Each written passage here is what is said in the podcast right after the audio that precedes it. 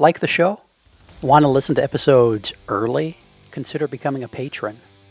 Starting at the $3 a month level, patrons get access to a custom patron only feed where we put out episodes of Upstairs Studio podcasts like the Childcare Bar and Grill, Miss Becky's Classroom, That Early Childhood Nerd, the Renegade Rules podcast, and others early.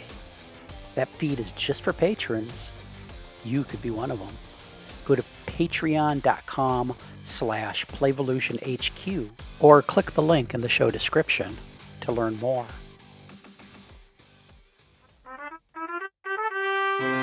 Welcome to Renegade Rules. Kick back, settle in, and let us fill your ear holes with early learning, information, wisdom, and advice. And now, here's Heather and Jeff. Welcome to a very special episode of Renegade Rules. Jeff Johnson here with Heather Shumaker and our virtual Zoom buddy, Lisa Murphy. Hello. Hi, everybody. Hello. So, uh, so Heather, we, I mean, we've we've we've hemmed and hawed about this in past episodes, but um, the like the regular weekly runs of Renegade Rules is over, and we're going to be popping back in with periodic episodes like this one from time to time because uh, you're you're moving on and starting a book based author based podcast and i'm i'm starting another project with uh, tamar jacobson and and we don't want to we don't want to kill off renegade rules but we want to want to have some time for some other things as well. Is that where we're at I, am sure you'd say it a little bit differently but no, that's fantastic and i'm not even sure um, that we've told listeners that we're thinking of moving on in this direction. So if this is news to you um, yes, we're not abandoning you completely, but we're not going to go on the every week a schedule that's been going for five. Yeah, we're just abandoning you a little bit. Just a little bit here and there. And coming back when we have huge passion on a certain topic or something that just needs to be said. So we will not be gone forever. And by the way, my new endeavor, my new author podcast, has a name now. Oh. Yeah. What is it? it's always, always hard to come up with names. But we are called Word Smitten because we are all smitten by words and we live in the state of Michigan, which people who live here know secret that we're called the mitten state because the lower peninsula looks like a mitten. So, for those of you who don't live in Michigan, you wouldn't get that inference unless we tell you. But so, so Heather, is the is the show going to be full of lots of uh, inside Michigan jokes and references, or can other no. will, will will it be accessible for people who live outside of Michigan? I think if you can understand English to a passable degree, it will be understandable to all people listening. Yes. Good. And good. the only thing we're planning to have be in secret code is the name, which has a double meaning anyway. So you're all set. Is there going to be a mitten on in the logo? Not completely. No, we're still still devising that. Likely to have a book. It'll be delightful. So we got Lisa Murphy here, and let's talk to her. What are we talking about in this very special episode? Well, um, Lisa was talking the other day um, to me about diversity in children's books, and I started to get really excited. And so I thought we should just devote this episode to this topic that's something I think we're both really passionate about. Um, Lisa, I, I, think you said that years ago you used to even do a workshop on uh, children's books for early childhood folks. I did. I had a, a workshop that I did that was called Making Time for Books and Stories. And the just some context in the workshop it was i called it the circle time workshop and but it was more focused on the the books element of it and so i would talk about really in a nutshell that if you were going to interrupt you know a room full of engaged children to come to the carpet for what you might call circle time or large group time that it needed to be um, relevant real meaningful and it better be a darn good meeting if you're going to interrupt them to essentially come to a meeting and uh, so I would do the workshop. I would bring a table full of books and I'd read some of the books. I'd kind of model reading well, you know, for whatever that means. And and then uh, I shelved it after Huh. Oh shoot! After yeah, I shelved the the workshop for a while because I was well aware of the fact this was before COVID. Um, it needed some attention, like it needed some infusion of more um, intentionally, you know, curated books, right? To be more mindful of diversity, to be more mindful of just having a, a, broader representation of, of good quality children's literature. So I shelved it for a while because I figured, okay, this is going to take some time to do this, to go do some research, get go to the library and get in touch with um, Isabel Baker from uh, the book Vine for Children and and you know start building up my knowledge of what the new books are. Because although I don't think there was anything uh, wrong with the books that I displayed, I think there could have been some books added, if that makes sense, right? And uh, and so then COVID happened, and I found myself with some time. And so that's what I started doing. So I relaunched the workshop with um, uh, I, I would honestly say I, I don't know if necessarily much of the session has changed, except being more mindful of talking specifically to that issue. You know, let's make sure that there's still good books and not just books that are perhaps, you know, ticking off a check mark of, you know, I, I don't want to, you know, be too. Well, people have been doing that. I know that, um, you know, people well, my mom's been a preschool teacher for years and i remember when accreditation started asking people to do different things there was checklists and you know do your books um, represent a variety of different ethnic and racial backgrounds. And you kind of go mm, okay put this book up quickly so it can be seen and check that off the list. As as people weren't really getting the point of it at first they were really just ticking a, something off a checklist. And as people are getting a deeper awareness of one how important this is and two that some books are really going to spark a lot more imagination and joy um, and thoughtfulness am- among the children than others. So let's there's so many thousands of good ones out there. Let's at least make the ones that we make readily available to kids um, ones that are really worth their time. It's kind of like what you just said what's worth interrupting children for? Well let's make sure the books we read to them are worth interrupting that other kind of play too not just exactly. what i call it a junk book yeah, yeah. And I think there's too many. I mean, that's a that's a wonderful episode to have too. Is is junk books and uh, Jeff and I um, put together the book audit years ago, which I still think is is a is a good tool, and I think that's available on. It's on the Playvolution uh, HQ site. Yeah, it's a it's a tool for going through and and picking out all those junk books and and uh, weeding them out of uh, out of the children's library because uh, you know it's it's a waste of space when there's so much good stuff you could have out there. It is and i recently went through with the updating of the workshop and i added to the book audit um, just being mindful because when we initially wrote that i don't think we intentionally you know i don't think we intentionally highlighted like let's pay attention to making sure that we are providing an anti-bias more diverse and not just ethnically diverse right? And skin color diverse but lifestyle diverse you know just different things and making sure that there's still a good book. I mean, I just I I think I that's the that's the horse, the dead horse that I think I keep beating. You know, just because it's got two mommies and the little boy is wearing a dress doesn't necessarily mean that it's good literature for crying out loud. It still needs to be a book that um you would be willing to read to an adult. You know, like did, did it make we used to say did it make you run off the plane and say, Oh my God, I have to call Jeff Johnson. This is one of the best children's books I've ever read. You know, to quote um, Mem Fox, you know, do you get that that emotional response to it? Does it make you cry, laugh, vomit, shiver, sigh, weep, or fall over in hysterics? And if not, it's a waste of our time, our money, and our precious, precious, precious, precious trees. And I think that is that's the filter that I forever come back to. Mm-hmm. I hope you don't get too many of those vomit books. That could be, you know. Could you imagine though? I can't say as I've ever been called to vomit from reading a, a book. but there, I mean, certainly in adult books, there are ones that turn your stomach because of the, the topics they get into in, in artistic detail. Um, but that's not to say that kids' books can't delve into really tricky, icky stuff because um, children, young children, and their families are dealing with all sorts of things. And and and those maybe who are having a, a, life that's pretty calm right now doesn't mean that they can't be thinking about these thinking about fellow um, neighbors and, and humans and, and learning through stories because that is so powerful. So when we were talking about junk books too one of the things that i consider junk books are ones that um, maybe it's a retelling of a story but that they uh, end it with that happy twist where everybody, you know, comes back from the dead and everybody's happy and everybody's friends.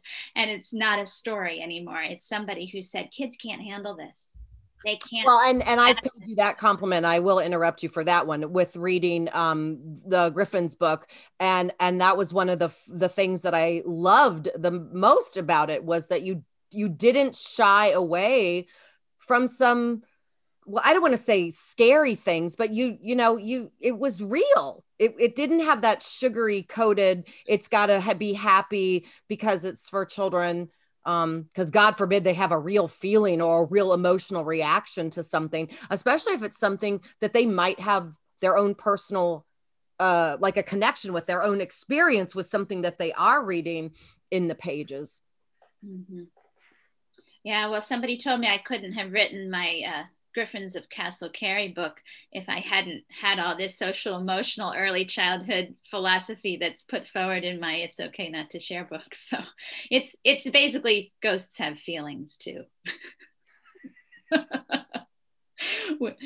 so so let's um what are some of the things when you were revamping your course that that um got you excited or surprised you you know what what's what did you discover a little bit um, that there is actually a lot of resources online to assist you in in making more of an intentionally curated if i can say that although that sounds awful technical uh, books or libraries for your home or even just of the books that you're selecting at at the at the library you know not that you have to go buy all of the books that that you know your kids are exposed to. Um, the social justice books.org website I think for people who need a, a helping hand or a boost with figuring out well, what are some really good book what are some books you know? I think i you, if you got to you know admit it right? If well no that didn't come out right. If the books that i have are filled with all i'm caucasian.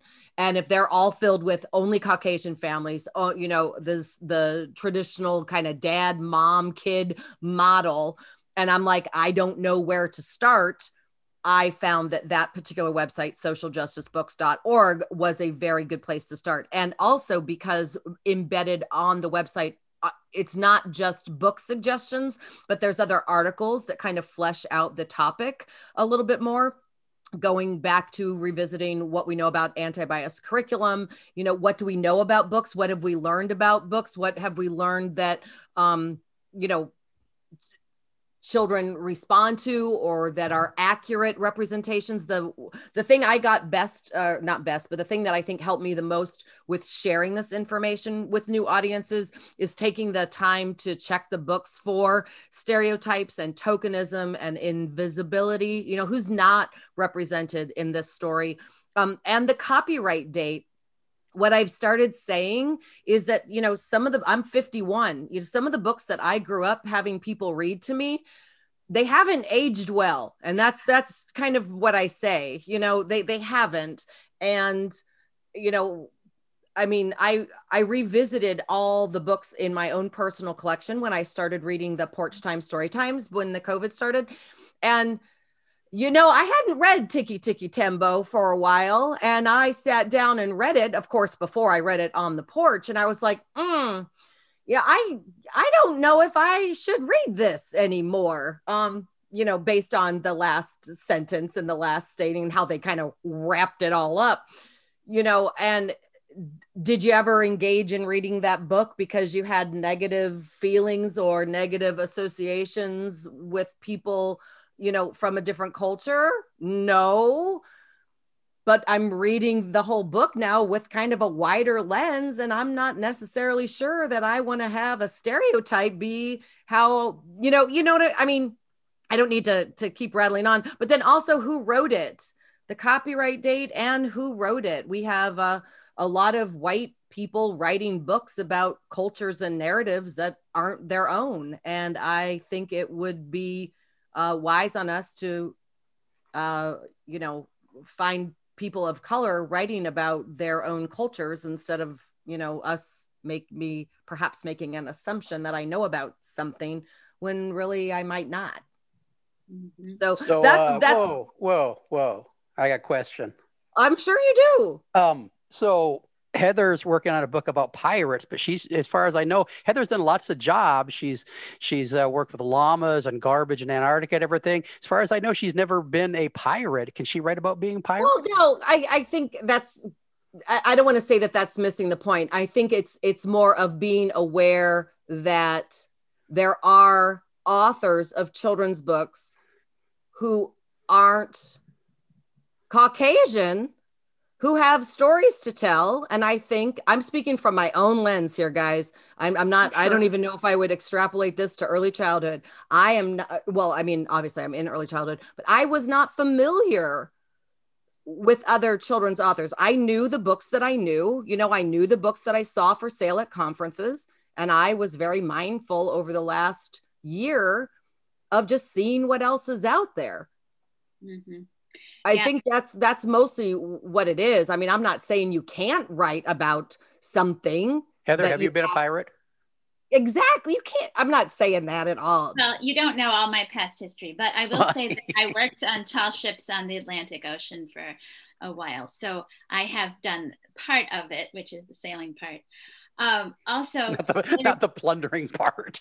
not the plundering, pillaging part. part so um, obviously i have a foot in a lot of different communities and one of them is uh, fellow authors and writers. Uh, there's big debate and there's fear on a lot of sides especially fear among white writers that there won't be room for their stories anymore.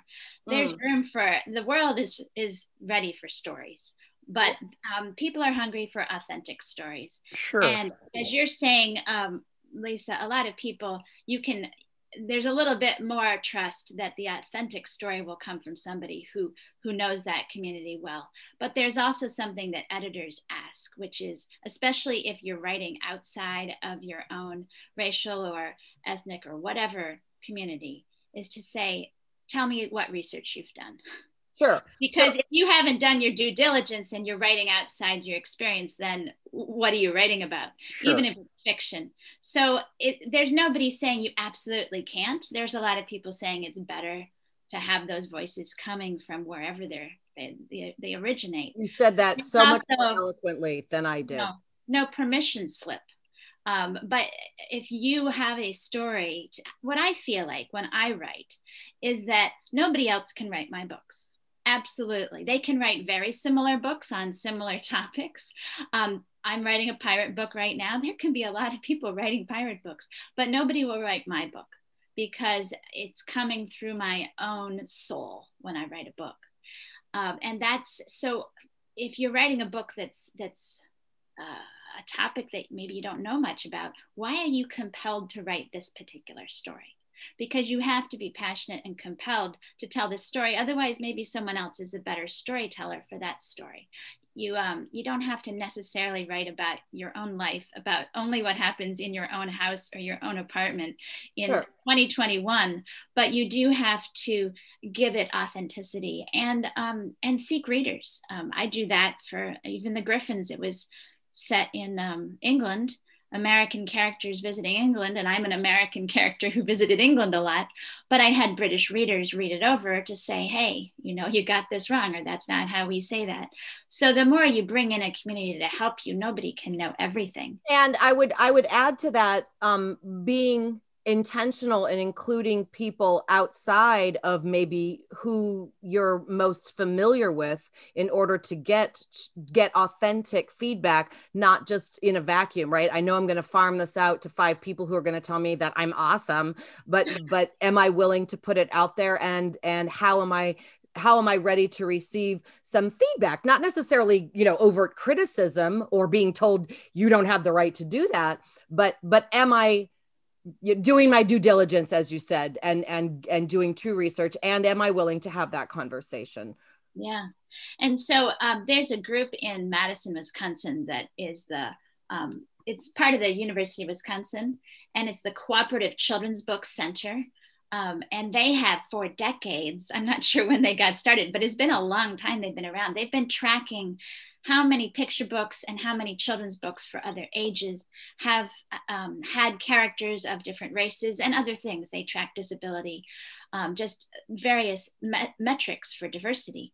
And, you know, in the 70s, there was a little bit of a bump up and then it went down again. Um, and I think we reached the low point, what was it, in the 90s or the early 2000s, where such a tiny percentage of all children's books, you know, thousands of children's books are published every year, new ones, in addition to all the ones we already have, tiny fraction had non white main characters.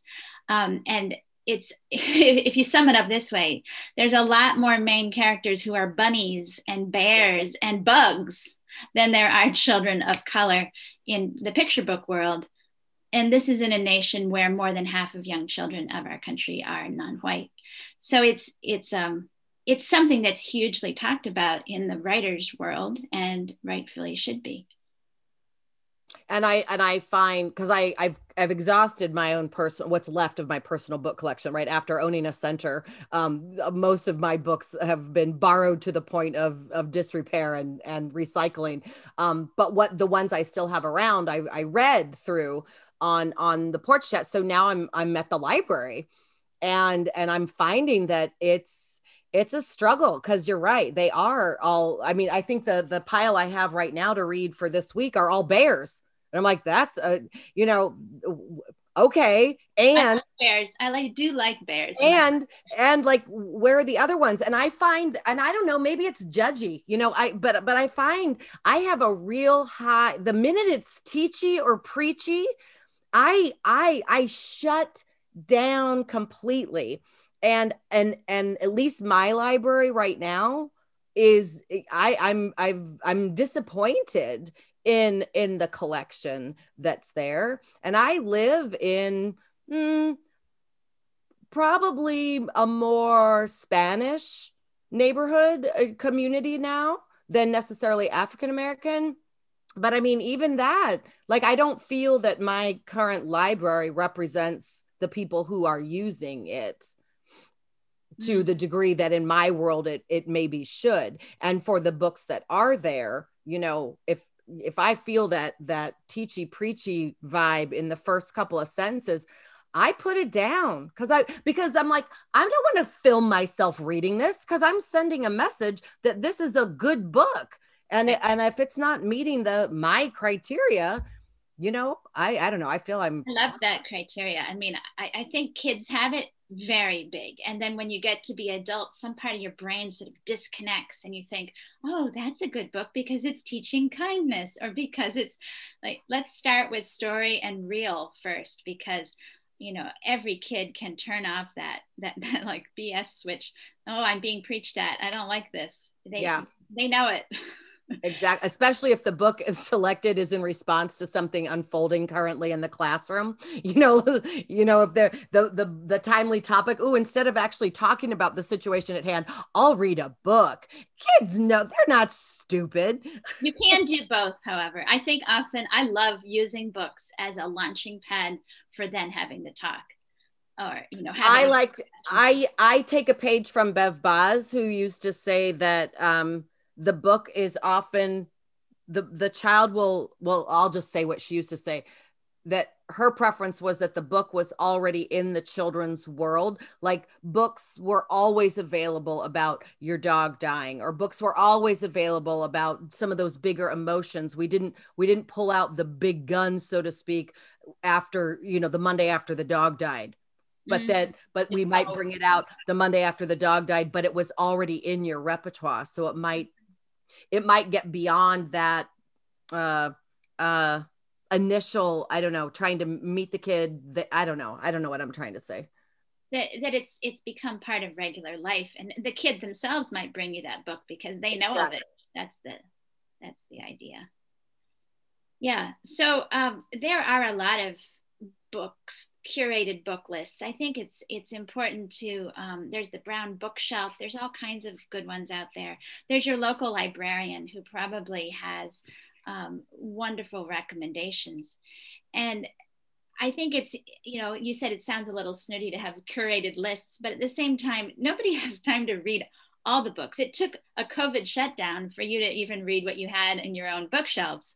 So it can be really helpful to have some guidance of um, and also to learn about new books that are out there in addition to good ones and old ones because not all older books um, are ones that we can't share anymore. There's a lot Correct. that have aged well, and there's a lot that say, hmm, well, you know what, that worked for my childhood, but I think the world has moved on. Yeah. Can, can I plug a list? Sure friend of the show, Josie the librarian, has been uh, sending me book recommendations to share on the Playvolution HQ site that I run, and we've got the whole collection. That's playvolutionhq.com/books, and then if you go to the children's book selection there, there's the stuff that Josie's recommending, and she's a professional children's librarian who actually thinks about all the stuff we've been talking about. So I think it's a, and again, I haven't read all of them because you can't, right? But uh, I think by there we're putting up two new ones a week, and there were already a hundred plus there. So it's a it's a good place to jump off if you uh, if you trust the uh, the curating powers of Josie the librarian. Hi, Josie. And to that, I'll add, and it sounds like a shameless plug um, sometimes with those lists, you still have to then go find them, right? It, you know, got to go find that book or purchase that book or see if I can borrow that book. Um, I've been reading them actually, so you can actually listen to them on uh, the Ooey Gooey Lady Instagram and on YouTube. They're they're there as well. So if you hear the story, so to speak. And I'm I guarantee that there's cross fertilization with the lists of what I've been reading and what Jeff has up on the site from Josie, so you can hear it and then go get it. yeah, yeah. And having a book read aloud to you is such a gift. I think you know whether it's an adult listening to you as the ooey gooey lady reading aloud, or whether it's a child hearing it there is really nothing that compares. Although, if you're reading on a video, it's not quite the same as you sitting on someone's lap. True, 100%. Yeah. Yeah, I agree. I agree. I have had um this is a sidebar conversation but but since covid and since doing the porch time story times i've gotten so many heartfelt emails and videos of of children reading back to me of their parents saying things like i was so glad you read that one book because i hate reading that book and now they can just watch you read it over and over and over again. Um, i know this is an auditory platform but i'm going to tell this was so far my favorite story. I was reading a book um, on on the porch time chat and porch time story time sorry and it was a very long book it was like a, a horizontally long book and I pointed that out. I said, This is a very long book, not a long in story time telling you, but long. The book is very long.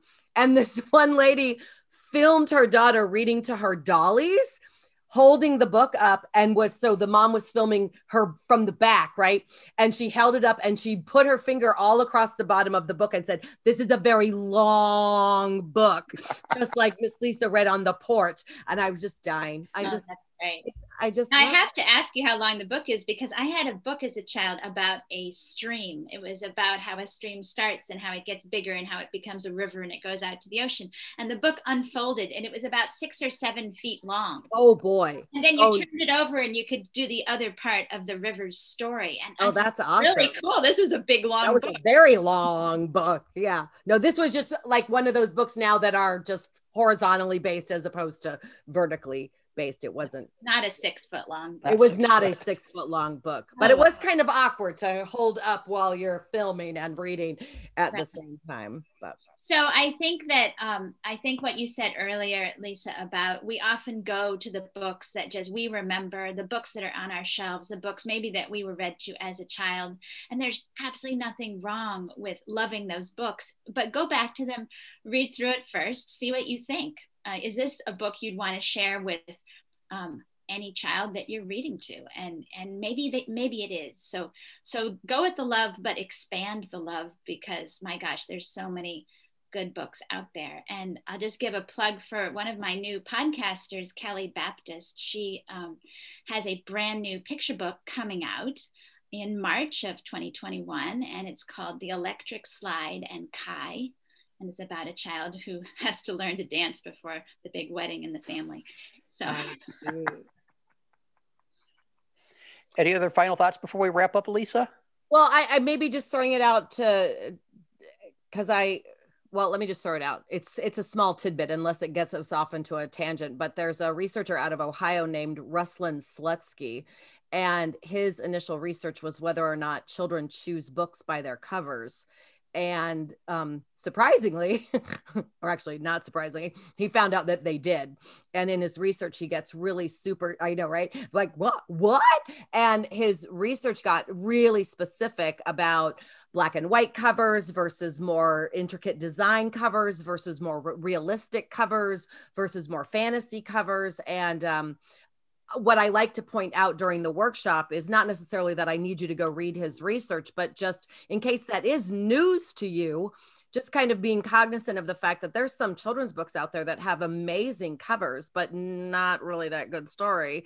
And the flip side, right? Some, and this is actually like some self disclosure. This has actually been my biggest struggle while I'm going to the library to get more books to read for the porch. Is I'm like flipping right by them because I don't like the covers and i'm forcing myself to go beyond just having this kind of you know reaction to the art on the front and reading it and realizing it that sometimes beyond you know maybe not a cover that's grabbing my attention still could be a story that's worth that's worth reading. So i, I just think that's a, a last little tidbit i'll throw out there. Mm. so in other words picture books the pictures are important? Pictures are important what a deep spot. I think well and that that conversation right and we all know this too but just that you know not every children's book author gets to choose who does the illustrations. And uh and so there could be in theory a lot of room for disconnect between the intention behind the author and what images end up capturing that um, I also think that I throw it out there just as a little bit of a reminder that if your kids are like, I don't want to, you know, it, it might not be that they don't want to read, but that they're just not being pulled towards some of the covers that that maybe of the books that we've provided, especially if they're children who aren't um, reading on their own yet to where they can take that initiative and turn the cover and see what's underneath it. But when they are still kind of looking just at the cover to see if it captures their attention, Mm-hmm. Well, I would just add on the on the um, writer and illustrator partnership. It's true that if you're traditionally published, you don't get to choose the illustrator. Very, very rarely get to. Um, however, you're also only half the storyteller. So, as you're writing a picture book, you can't detail and micromanage what the illustrator is going to do, half the story, or sometimes more than the half, comes out in the pictures. And that's something that draws kids in too, is all the story that's being told actively just through the details of the pictures. Oh yeah, and those some of my favorite books are the ones that have a total subplot going on in the pictures that you that the words are not acknowledging at all. Sam and Dave dig a hole is the one that instantly comes to my mind, the little subplot going on there. Mm-hmm.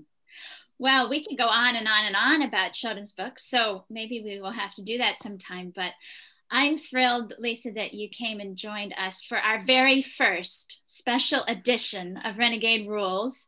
And it's a great segue because it's all about books and children's books, which is what the focus of my new podcast, Wordsmitten, will be. So um, thanks for being on. And I love all the direction that your new, um, newly revamped workshop is going. Thank you. Thanks for the invitation. I appreciate it. This has been a very special episode of Renegade Rules. Back sometime with another episode. Bye bye. Bye bye. Bye.